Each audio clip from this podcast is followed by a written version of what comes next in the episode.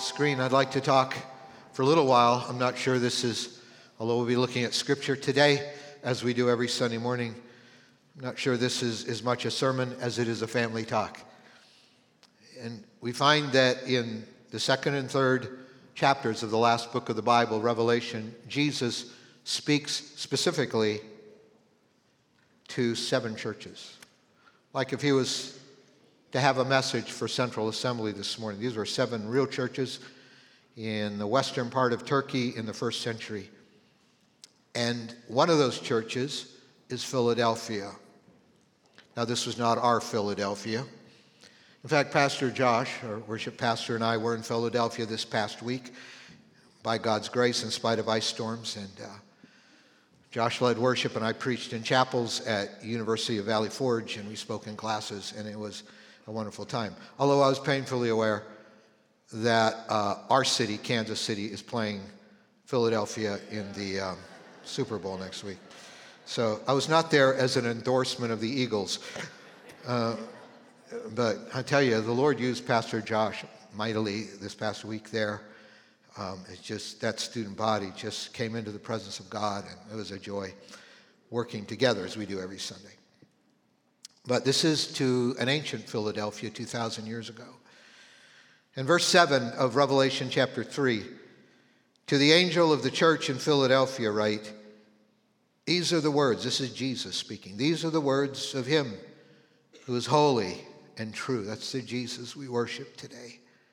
And who holds the keys, the key of David. David was a king, and it was promised to him that one of his descendants would be the Messiah who would sit on a throne and his rule would never end.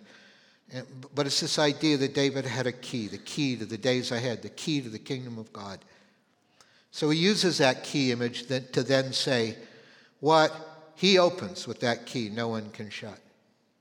And what he, Jesus, shuts, no one can open. Now, I talked about this I actually spoke on this in our online service on Sunday, January 1st, to begin this year. This is the picture that God's given me as we started this year.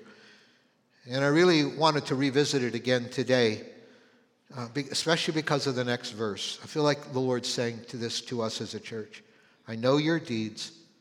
See, I have placed before you an open door, an open door that no one can shut.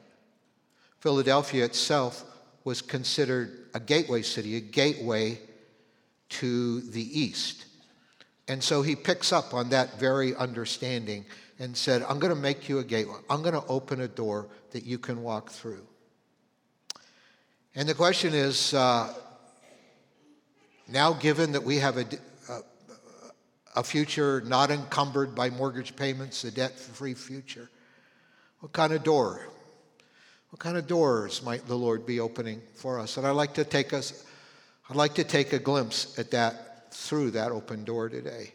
Now, because we're celebrating your generosity and God's miraculous provision for us financially, I would like to first of all take a financial look through that door and a few of the implications of, uh, of what we've celebrated today. Then I'd like to take a short strategic look in terms of some of our next steps as a church through that door, and then finally a prayerful look as we close in prayer. So I know your deeds. See, I have placed before you an open door that no man can shut. So I look through that open door, I, the financial look, first of all. And uh, our, our bread and butter as a church is, is what we call our general fund or, or our tithe fund. Tithe means 10% and part of the spiritual discipline of many of our lives to renounce the godhood of money over our lives and to prioritize the mission of Jesus is that we give 10% of, of what we earn to the local church, where the children and the young people and the adults that will change the world are nurtured from week to week. The community of Christ, the church that Jesus bought with his own blood. And we give a 10%. Like my friend, Pastor Rob Ketterling, likes to say, hearts touched by God, respond with a tenth. And this is just, I've done this since I was a little kid. We gave, we give 10%. And so we sometimes call this just the tithe fund. Tithe means 10%. It is our bread and butter, it is our operational fund for the life of the church. And it is that fund, that tithe fund, out of which we've been paying our mortgage payment up until now. We paid our last mortgage payment somewhere in the last few days of 2022. Our treasurer, Kenton DeVries, who's been so used of the Lord over the years, uh, working with Pastor Carter in our financial management of our church, uh, he went in to Commerce Bank and with a smile on his face, he wrote the final check. And we were debt free. Thank God. And uh, that came out of our tithe fund, that came out of our, our, our general fund. So I have bad news for you today, and I have good news. The bad news that is, is that our mortgage payment is only 10 or 12 percent of our overall budget. So you can imagine if you could save 10 or 12 percent in your own personal budget, how fast that would go. But the good news is it's 10 or 12 percent of our budget. This now gives us flexibility, gives us opportunity. It doesn't, it doesn't mean we don't need a tithe fund anymore, but it, it does mean we have flexibility. And I'm going to share when I get to the really good part of this, this section, is that it's going to allow us to give more, investing in nations all over the world. It's going to allow us to invest in the future of our buildings here and in our facilities that God's given us without having to go into debt. And uh, that's, that's the great news. Is going to give us also margin, the margin we're needed. Now, in 2015, when Pastor Jeff and you as a congregation decided to start paying down this debt, you didn't know that in 2022, 2023, inflation would hit us as, as, as viciously as it has. And it's just sort of God ordained that at this moment, uh, we have extra funds. Um, uh, labor costs are, have really been skyrocketing this past year. The cost of supplies, uh, for instance, even in our kids' ministry, the little cups they use, I mean, they've gone up 40% in price the last few months. Um, the, the cost of equipment when, when, when, we need to replace an air conditioner or something, uh, that's skyrocketed. And, and, and, and just the cost of utilities. Hello just the, man, I look at my utility bill the other day, like, ouch. I mean, and, and we're feeling the same thing in this house. And so thank God that it gives us, it gives us some, some extra maneuverability at a time where our congregation is growing, uh, but inflation has been growing at even a greater percent. And so it's going to give us some God given flexibility. And, and Here's, here's been our strategy with our tithe fund. In addition to trying to get past the mortgage, give us more flexibility.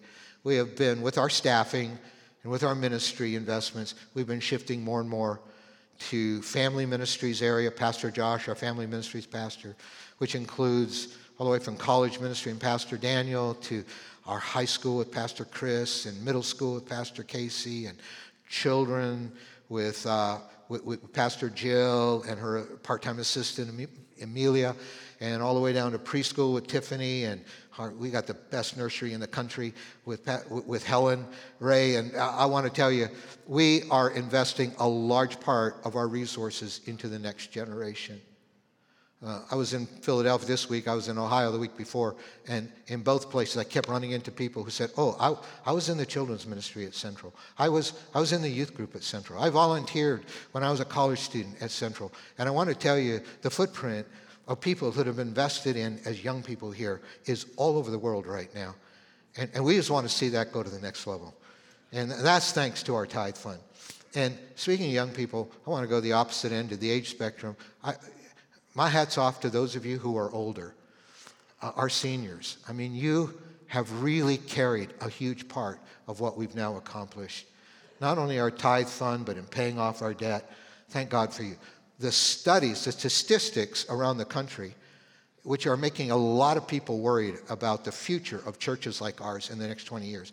The statistics are indicated that most of the giving is happening by people over 55 years old. And for some reason, if you're over 55, this is your national statistics, and, and you have kids in church, I mean, the statistics say your kids are not nearly as generous as you are to the church, whether that be for philosophic reasons or, or, or financial reasons. And you know what?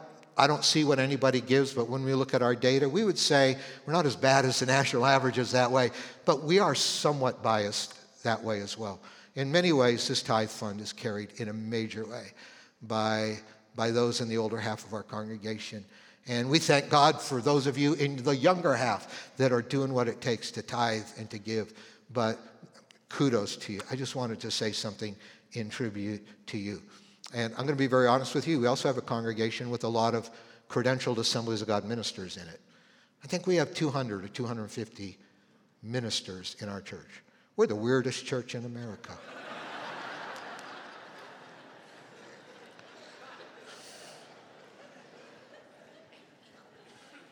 And some of you experienced pastors make me like nervous when I get up to preach. But as you know, uh, if you're a credential minister with the Assemblies of God, anywhere from half to 100% of your tithes have to go to your district. So we have long lists of names, Pastor Carter tells me, of, of people, and you give to missions and you've given to paying off our debt, but all your tithes have to go somewhere else. And so the tithe fund's not a part of your giving. And so it makes it all the more remarkable, the load that everybody else carries. And we're so grateful for you. Don't forget the tithe fund, but we celebrate that. It's amazing that that has continued to be as strong as it has while we work on being debt free. But now that we don't have to take, pay our mortgage, here's the next fund we have Footprint Fund. And this is fantastic. This is what we support, this is what we celebrate every week. And you know how we've been saying that we support 200 missionaries and missions organizations out of what you give above your ties to our global and generational footprint. Well, in our board meeting, now that we're debt free and now that we have more financial flexibility, we decided to take some of what we would pay in mortgage and subsidize our footprint more in addition to what you're giving to footprint. And uh, I've never been in a board meeting like this two and a half weeks ago. We added 26 new missionaries to our roster. Thank you, Jesus.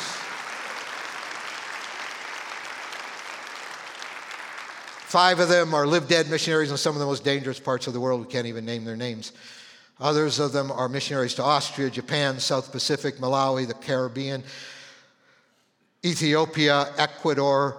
We, we, we approve support for people, missionaries in the U.S. here to rural America, to Native American communities in the U.S., to secular universities through Chi Alpha. Uh, we, we, we, we, added organizations like Light for the Lost on a monthly basis, Speed the Light, Convoy of Hope, Good Samaritans, Boys Home. I mean, we just did all that two and a half weeks ago because we now have more disposable income now that we're debt free. And We've also approved a prayer trip to t- Thailand as a part of the Change the Map initiative to see Jesus reach the Buddhist world. We're sending, we've already hand selected the people that will be going in November. We're going to celebrate another big missions project, $25,000 this coming month for Footprint Fund. We'll be encouraging you to give to in Tanzania. Amazing things happening there. Listen, this is allowing us to expand the footprint. Hallelujah. While we're busy just raising the missionaries and the business people of the future here in the church through our tithe fund, our footprint fund, just allowing us to go. Thank you for making that possible. And then two and a half weeks ago in our board meeting, we approved uh, another fund because many of you are saying, I want to keep giving to our facilities. I want to keep giving to like like 2020 or, or, or, or, finish line project, but, but we've hit the finish line on debt reduction, but we'd like to keep going. So we approved a brand new fund. It's called the Full Speed Facilities Fund. This is going to allow us to go full speed into the future. If you would like to continue to give to facilities over and above the tithe fund, over and above footprint fund, as many of you have been asking us about, uh, this will do it. This will allow us, without having to go into debt again, to expand our facilities. So two and a half weeks ago, there's many parts of our buildings that need a facelift. Ongoing maintenance is always an issue, so we can create spaces for people to meet God. And so we, two and a half weeks ago, we also, our board greenlighted uh, this, the, a search for an architectural firm that will help us to do a five-year master plan for the development of our facilities. And we can now do this because we're debt-free and we thank God for that. And so when you go to our website or if you use our giving, or, or, if you use a giving envelope, uh, this is what you'll see. You'll see tithes, you'll see, you'll see our footprint, missions fund, and you'll see our full speed facilities fund. Thank you for your generosity. All this is because, this next step is because we've reached this milestone. And this milestone is symbolic of an inflection point we're at as a church in other areas as well. So I just want to look through the open door that God's given us. And now look, take a brief look at, strategically through that open door. And there's three strategic priorities that with our pastoral team we are looking at right now in moving ahead in the days ahead. And I want to invite you to be a part of it. That's why I worded these statements the way I have. First of all, strategically, let's think outreach in everything we do. Now that we've paid off our debt, it's not the time to start looking inward. There's tons of people in Springfield who need a church like ours. There's tons of people in Springfield who need Jesus. And let's keep looking out. I mean, in everything we do, your, your life group, your, your Sunday morning Christian education class, your um, whenever we're doing an event here at, church, always thinking, who could I be inviting? How, how can I keep thinking of everything I see and experience in church in terms of people that need Jesus and people that need a church? And how could I be doing this? So I want to invite you this morning as we go into the next era of our church life. Let's think outreach in everything we do. When Paul went to the city of Philippi, uh, and started that church. When he first arrived there, there were no Christians at all in that city. And in Acts 16, verse 14, there's a lady named Lydia listening, and it said, Lydia, the Lord opened her, Lydia's heart, to respond to Paul's message. That became very real to me before one of our Christmas events a couple of years ago. In fact, I, I emailed our staff team and people involved, and I said, This is how we need to be praying. God, in Springfield, would you open people's hearts? In an era of dechurchedness and, and, and, and the, the disassimilation of faith and the deconstruction of faith, oh God, I believe by your Spirit we can go the opposite way in people's lives. We believe that you still have the power to open people's hearts to the word of the gospel. So let's be believing that that's going to happen. And then I'd like to encourage you I'll explain this one. Let's become great at being small. What on earth are you talking about? You mean you want us to shrink as a congregation? No. Actually, we're growing. We're pretty much back to pre COVID attendance live, plus, usually on most Sundays, another four to 500 people on watching live as their church service. And so we've actually grown quite a bit as a congregation in the last few years. But but you know, the more you grow, the smaller you need to get. Because it just becomes even more important that people find relationship and connection places and discipleship. So I'm borrowing, borrowing, borrowing a phrase from one of our members here at church, Harvey Herman. Harvey's been a longtime friend, national discipleship leader in Chi Alpha, uh, and therefore, because of my background, a longtime mentor in my life. And Harvey's leading discipleship groups for us right now, where after a year, the people in that group could go and do the same with another group. We just need to be intentionally. We, we're, we're not an event driven church, we're a disciple making church. And just investing in people, getting people in relationship, praying together. This is what it's all about. So I had Harvey come in and spend four different weeks with my leadership, our leadership team, our pastoral team this past fall. And on the last session, I mean, he just floored us. He just, he just looked at us and said, you know what? Central needs to be great at being small. And I go, absolutely, absolutely.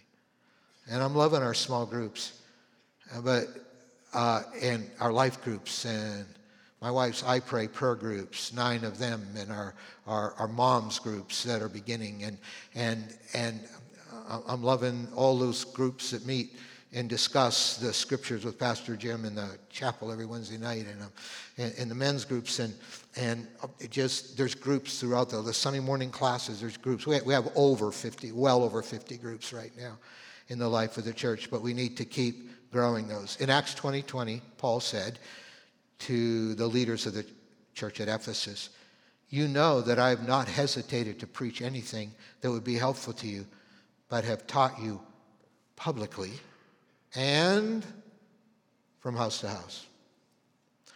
That's Acts 2020. 20. Some people call this the 2020 vision of the first century church.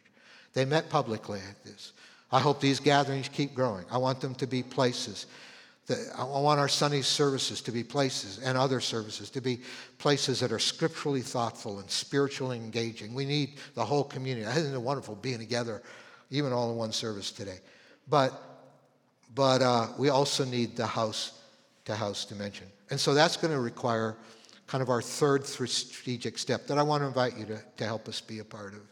And that's to raise up 50 new volunteer leaders in the next three years in the life of our church.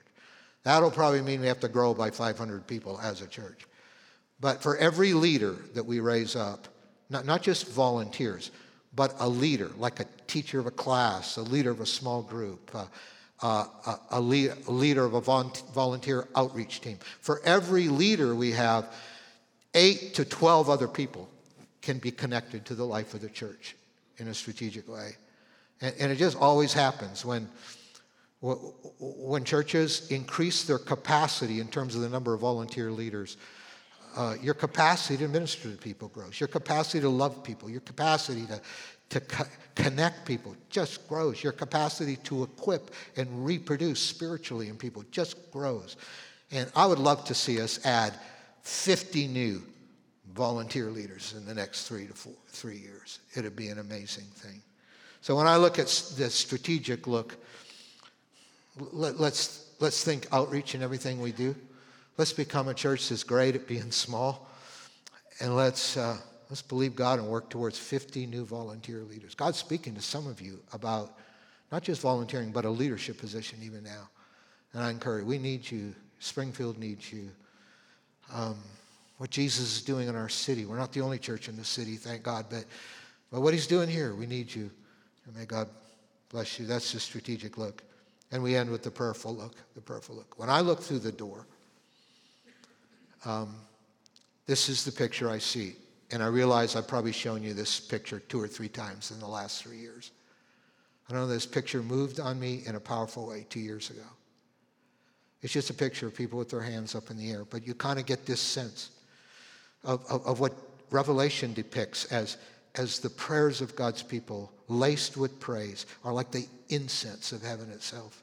And Revelation 8 says, someday, no matter what you're praying for, no matter what you're yearning God for, someday God's going to take those prayers and throw them back into the earth and th- con- bring to consummation everything we anticipate. Our prayers will never be wasted.